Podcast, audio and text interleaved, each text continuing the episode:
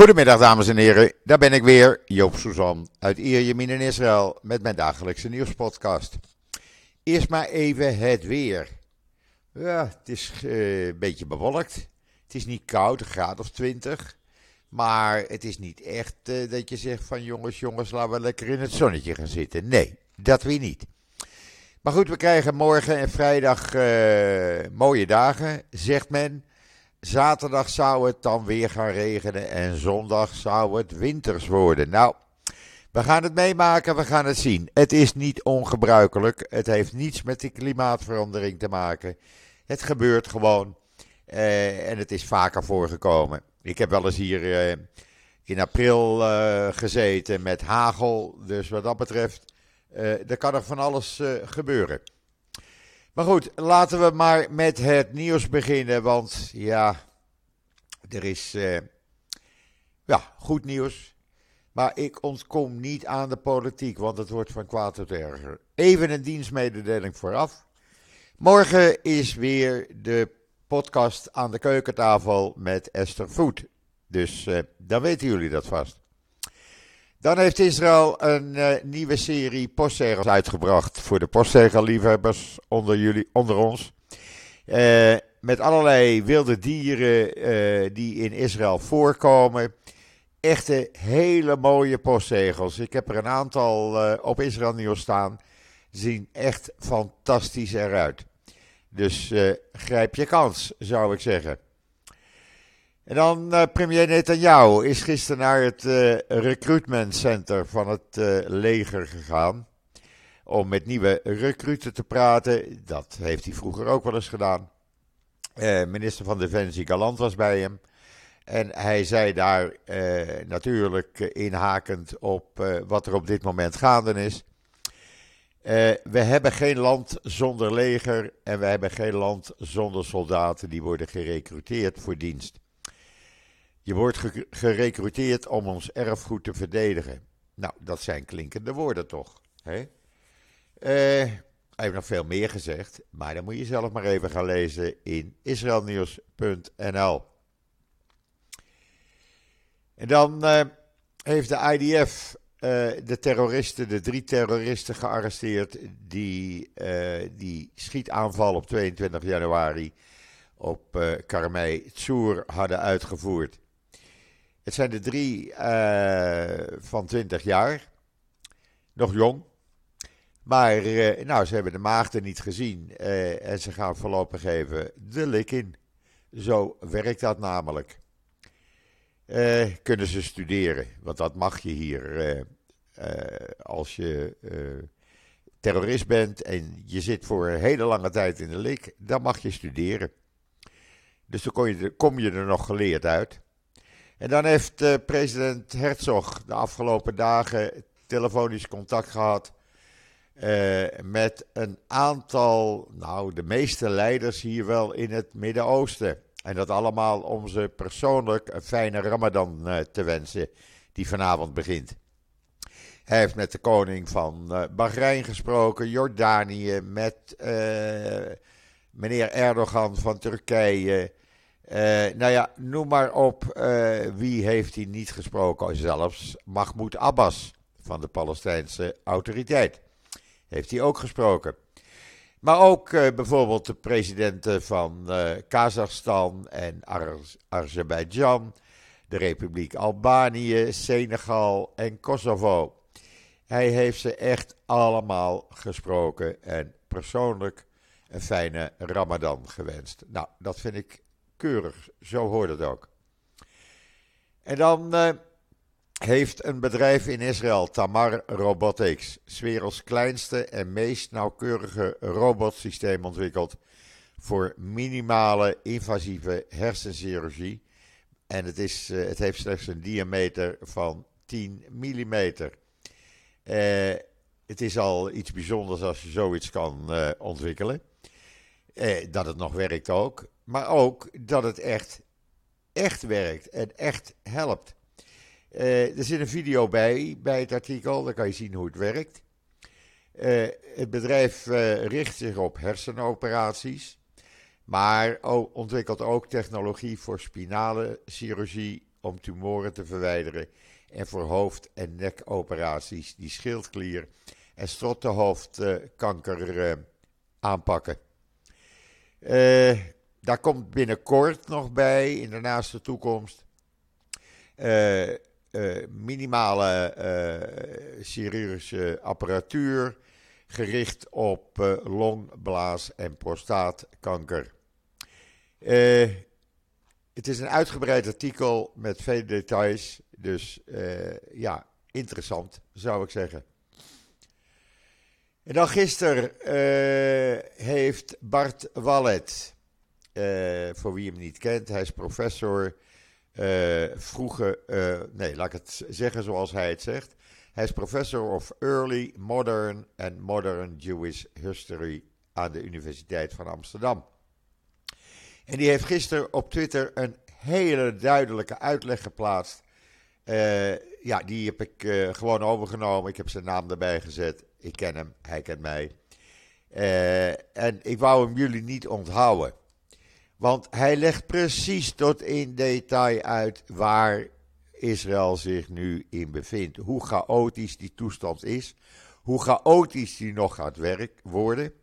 En hoe groot de kans op een burgeroorlog is. Want het is eigenlijk uh, de strijd die op dit moment gaande is, die men bij de oprichting van de staat Israël uh, eigenlijk voor zich uitschoof. Het is deze, tussen, uh, ultra, tussen orthodox en seculair, laten we het zo maar zeggen. Daar komt het op neer. Hij vergelijkt het met de diepgaande ideologische confrontatie in de 19e en 20e 20e eeuw in Frankrijk. Tussen katholiek, conservatief en monarchistisch Frankrijk. En een seculair, progressief en republikeins Frankrijk. Dat is in wezen wat hier aan de hand is. Hij legt het tot in detail uit in dat artikel. Uh, waarbij hij zegt: uh, ja, eigenlijk uh, doordat Ben Gurion besloot in 1947 aan de vooravond van de onafhankelijkheid een status quo te handhaven. Want ook toen botsten die twee stromingen al. Kregen we dus het familierecht, dat bleef in religieuze handen.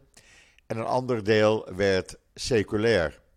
En de constitutie zou nog niet opgevuld worden. Nou, daar, daar hebben we nu de problemen door. Uh, want die open constitutionele ruimte, zegt Bart Wallet, markeert dat Israël nog steeds een work in progress is. De staat is niet af, maar is een project waar nog aan wordt gewerkt. En zo is het ook. Maar ja, we hebben nu die twee stromingen. En uh, ja, dat pikt men niet. En hoe dit gaat eindigen na 75 jaar, ik zou het niet weten. Maar ik word pessimistisch, laat ik het zo zeggen. Want dat zegt uh, Bart ook eigenlijk. Uh, nu wordt er eigenlijk geprobeerd een doorbraak te forceren. Dat betekent een uiterst gevaarlijke situatie, die volgens Herzog, de president, zou kunnen uitmonden in een burgeroorlog.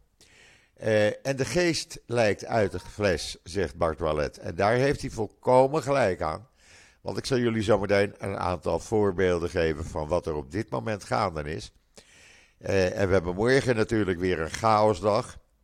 Waarbij een heleboel wegen worden geblokkeerd, bedrijven worden gesloten, uh, het vliegveld uh, wordt omsingeld.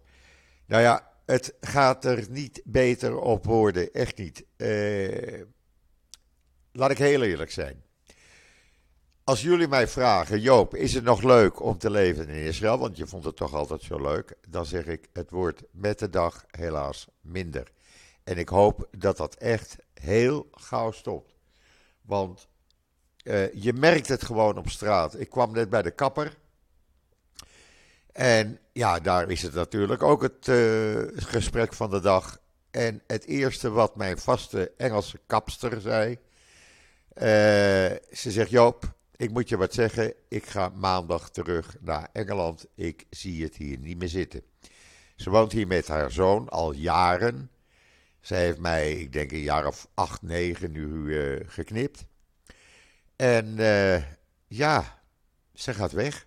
Ze Ze zegt, ik zal misschien nog wel voor vakantie op terugkomen, maar om te wonen, nee, dat doe ik niet meer. Ik schat dat ze een jaar of 5, 46 is. Ze heeft een zoon van 16, 17.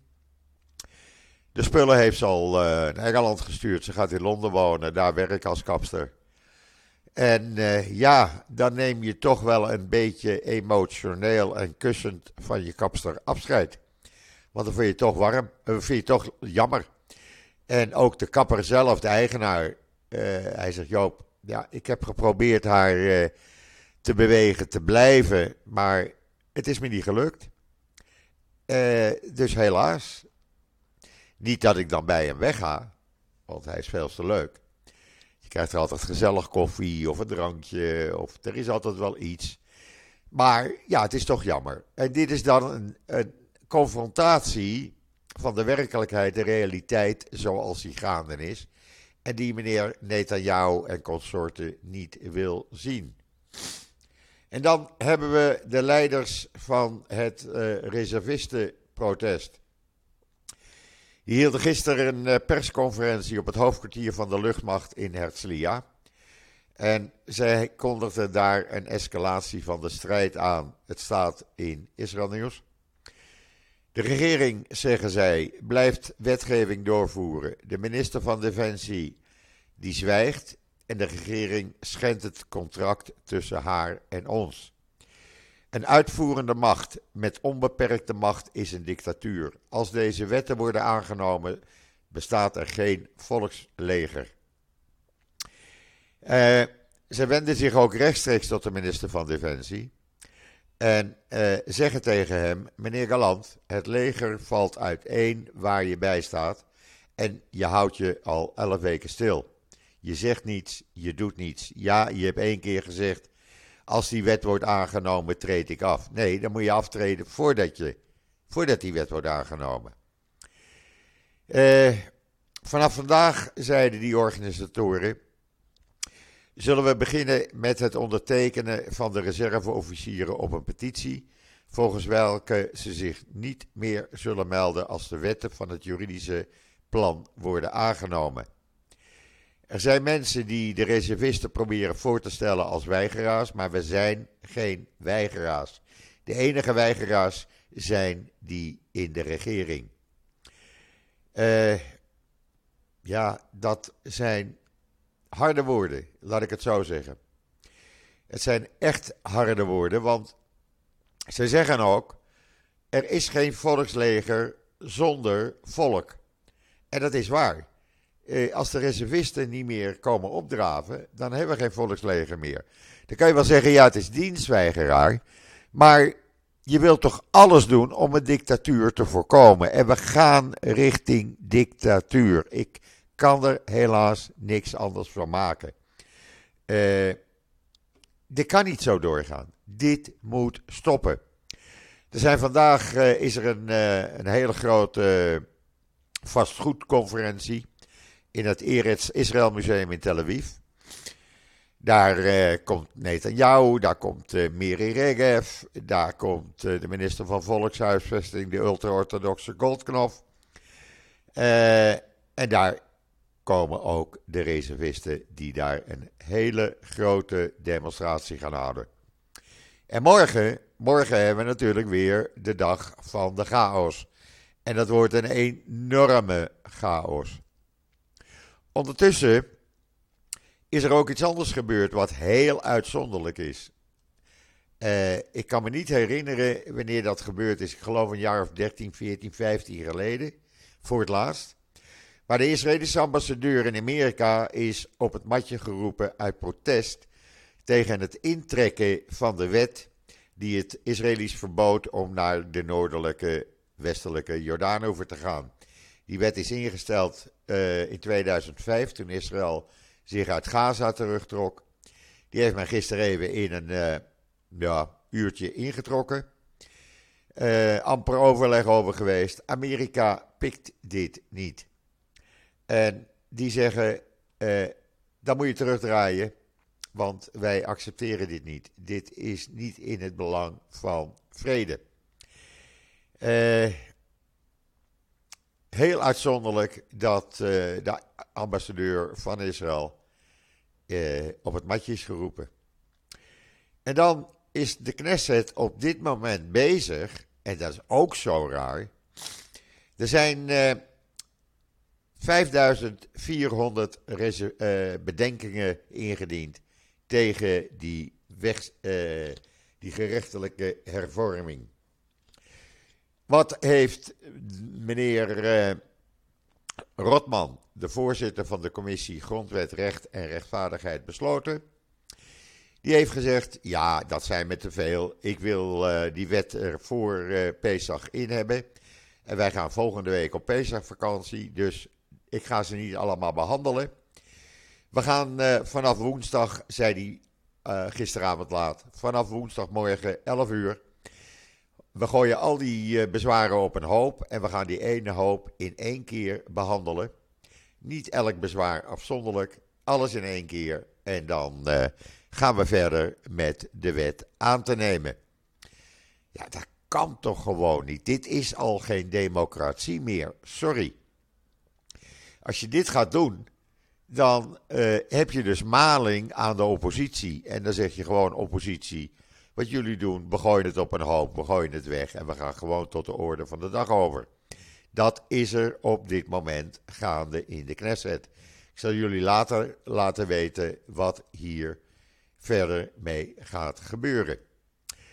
Ja, en dan de orthodoxe scholen. Die krijgen zo'n uh, dikke 3 miljoen euro even in de handen gedrukt. Want dat is verleden jaar bij de regering Lapid Bennett ontnomen. En waarom? Omdat ze zich niet aan de uh, wetten houden. Geen rekenen, geen taal, geen wiskunde. Nou, dan krijg je ook minder geld. Uh, nee, zeggen de ultra-orthodoxe, extreemrechtse regering uh, Netanyahu. Dat doen we niet, dat vinden we zielig voor jullie. Jullie krijgen gewoon weer alles wat bezuinigd is, komt weer naar je terug.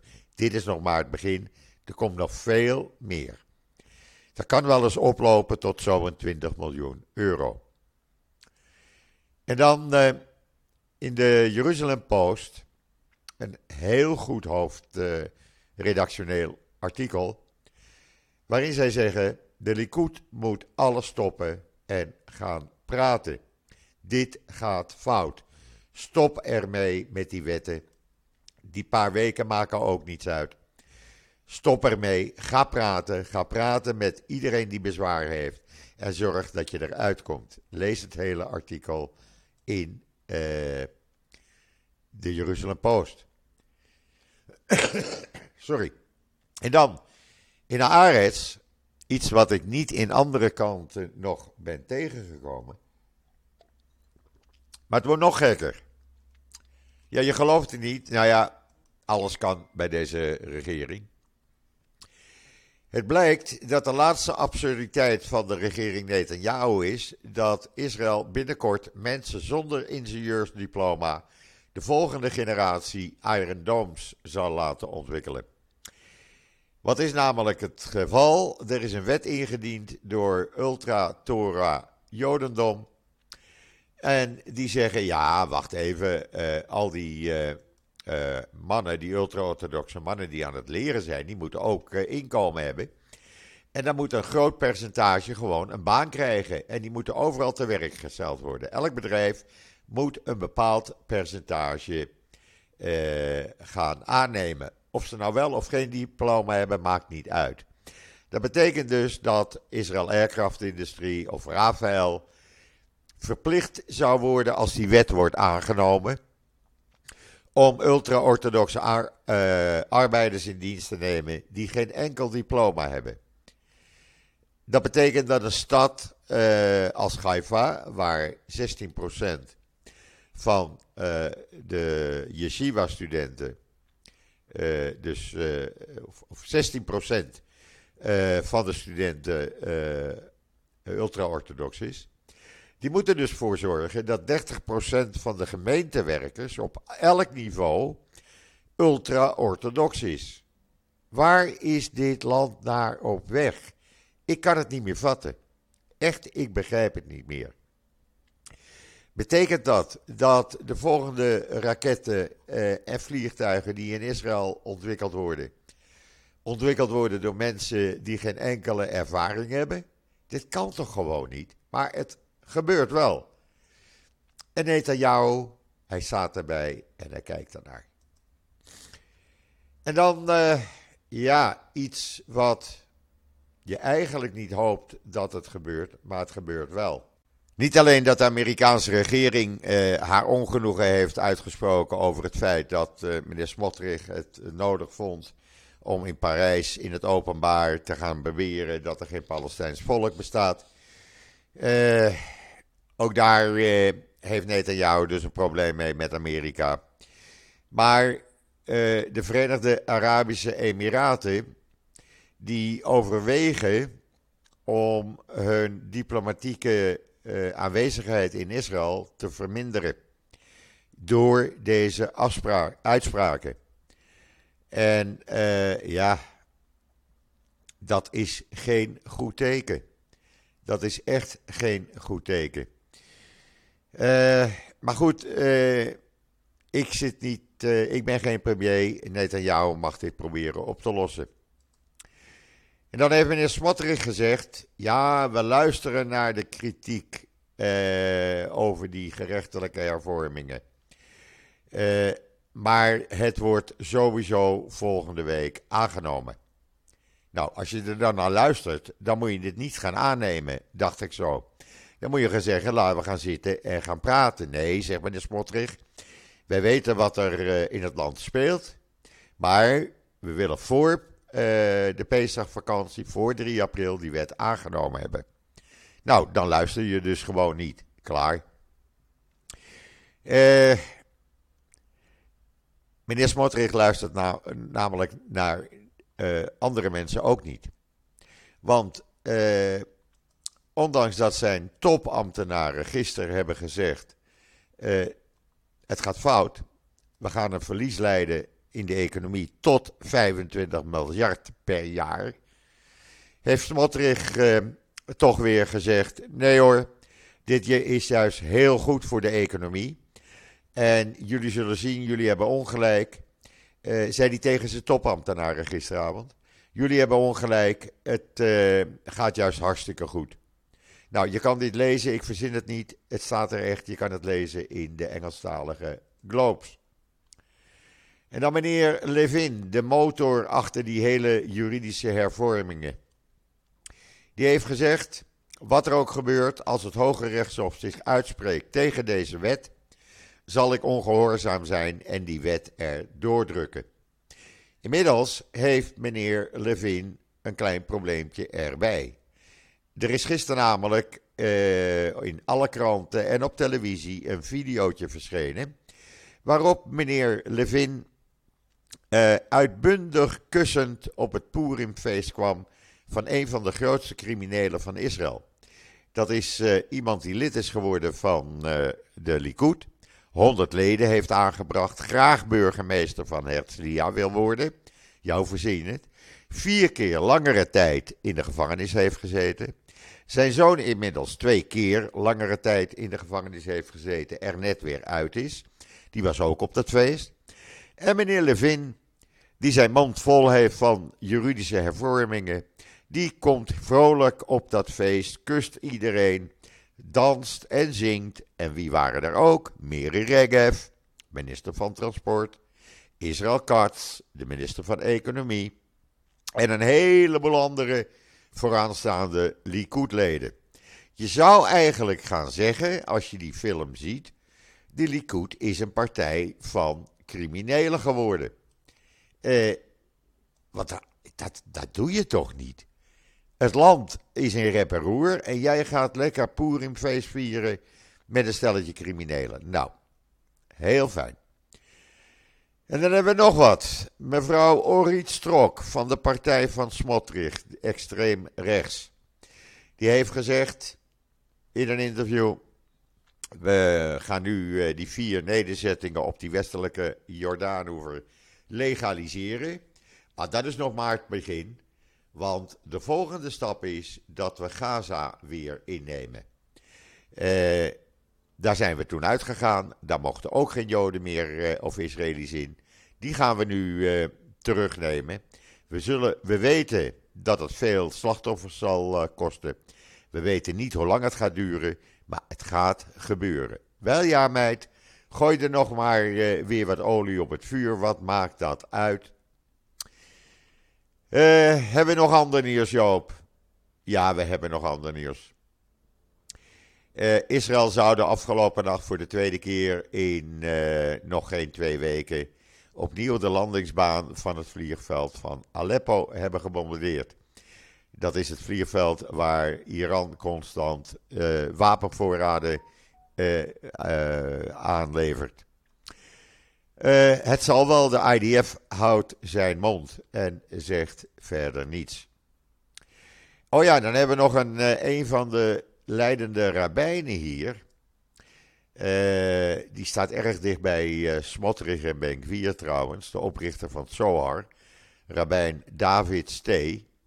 Die heeft er gisteravond voor gepleit, als we nou allemaal woensdag vasten, gewoon vasten, en de hele dag gaan bidden, dan zullen jullie zien dat onze leiders de weg vinden om dit geweldige project van gerechtelijke hervormingen voor te zetten. Ja, sorry, maar ik geloof daar dus niet in. Echt niet. En dan gaat morgen de familie Netanyahu naar Londen. Want die wilden ze ook nog even bezoeken over Iran praten. Nou dacht ik altijd dat het gebruikelijk was dat als je naar Londen gaat als premier, dat je minister van Buitenlandse Zaken meegaat. In dit geval dus niet, omdat uh, Netanyahu met zijn vrouw gaat en misschien zoon Jair wel. In ieder geval, de minister van Buitenlandse Zaken is de afgelopen twee dagen in Londen geweest, is nu weer terug.